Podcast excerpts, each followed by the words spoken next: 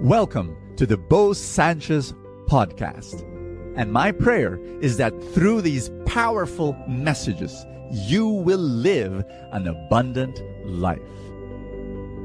This podcast is powered by the Abundance Network.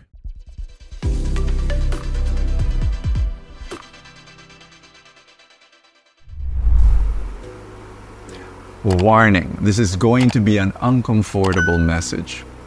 Have you ever asked yourself, why is there so much mess around us right now? Like, families are messed up, marriages are messed up, children are messed up, sectors of society are messed up, whether it be in church or whether it be in politics or whether it be in corporate business. Why so much mess? Of course, it is multifaceted, but there is one reason that we need to address. One of the reasons for the mess, are you ready? Is the lack of real manhood.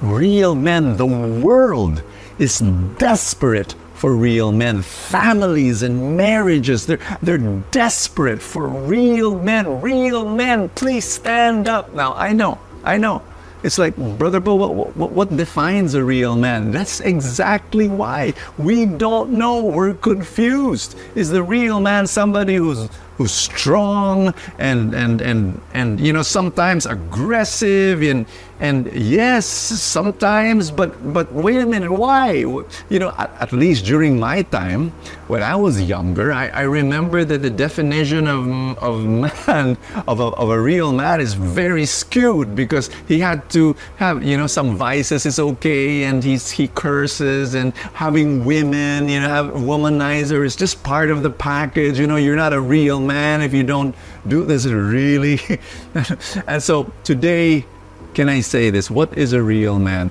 We we go to a real man in the bible just to give us a model. His name is joseph foster father of jesus. What does the gospel say? I'm going to read it to you.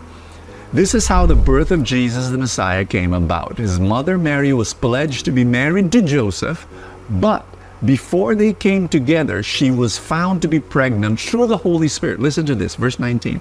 Because Joseph, her husband, was faithful to the law. Mm. A real man is somebody who's faithful, faithful to God, faithful to his family, faithful to his children. You know, we, we, we have the world is giving us this wrong notion of who a real man is. God is saying a real man is honest, is faithful, is loving, is committed, is loyal. I mean, think about it. He's able to say no to temptation, is able to say no to lust, able to say no to selfishness. Admit it. Sometimes the, the images of a real man in the world is well, somebody who's selfish somebody who's there. No, a real man sacrifices for his family. Listen to this. Because Joseph, her husband, was faithful to the law, he and, and yet did not want to expose Mary to public disgrace. He had in mind to divorce her quietly. Wow. A man who will say, No, you know, I'm I, I, I do follow the Lord, but he had so much respect for Mary, and he did not want her to be harmed in any way. That's a man. A real man protects his wife, a real man protects his children, and is willing to take on the harm. It's okay, he will do the sacrifice. That's a real man. If we have more men in our in marriages and in families and in church and in politics and in business and all sectors of society if the world has more real men then the world will be a better place. This is our prayer for today. I want us to pray for all the men in our life. If you're a man of course let's pray for you.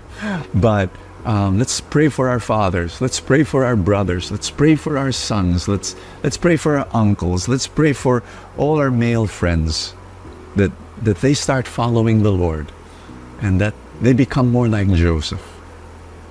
In the name of the Father and of the Son and of the Holy Spirit. Lord God, You know the men in our life. They need you. I pray that you touch them.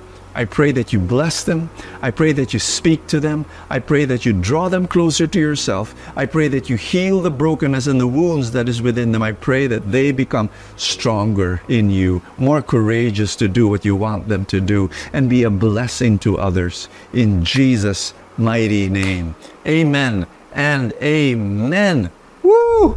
Can I invite all the men and all the women as well? Uh, families, actually, you know, married couples um, with your children if you can. Let's have a pilgrimage.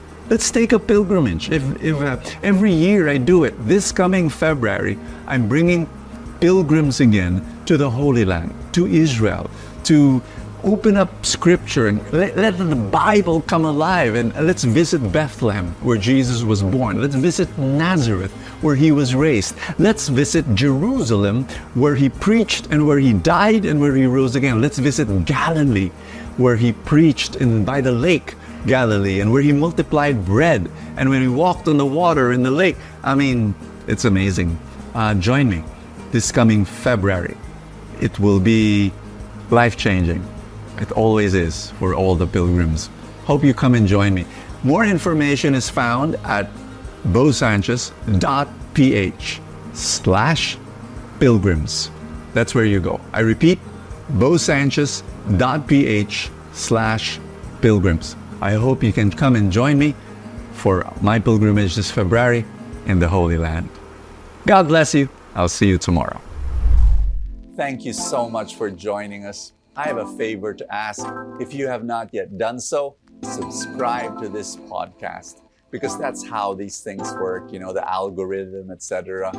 Somewhere, somehow, it gets up into the ranking, and then people will get to know more about it, and people will listen, and then people will be blessed, and then the blessings will ripple, and more and more people will experience God's love. Thank you again for all your support, and I will see you next time.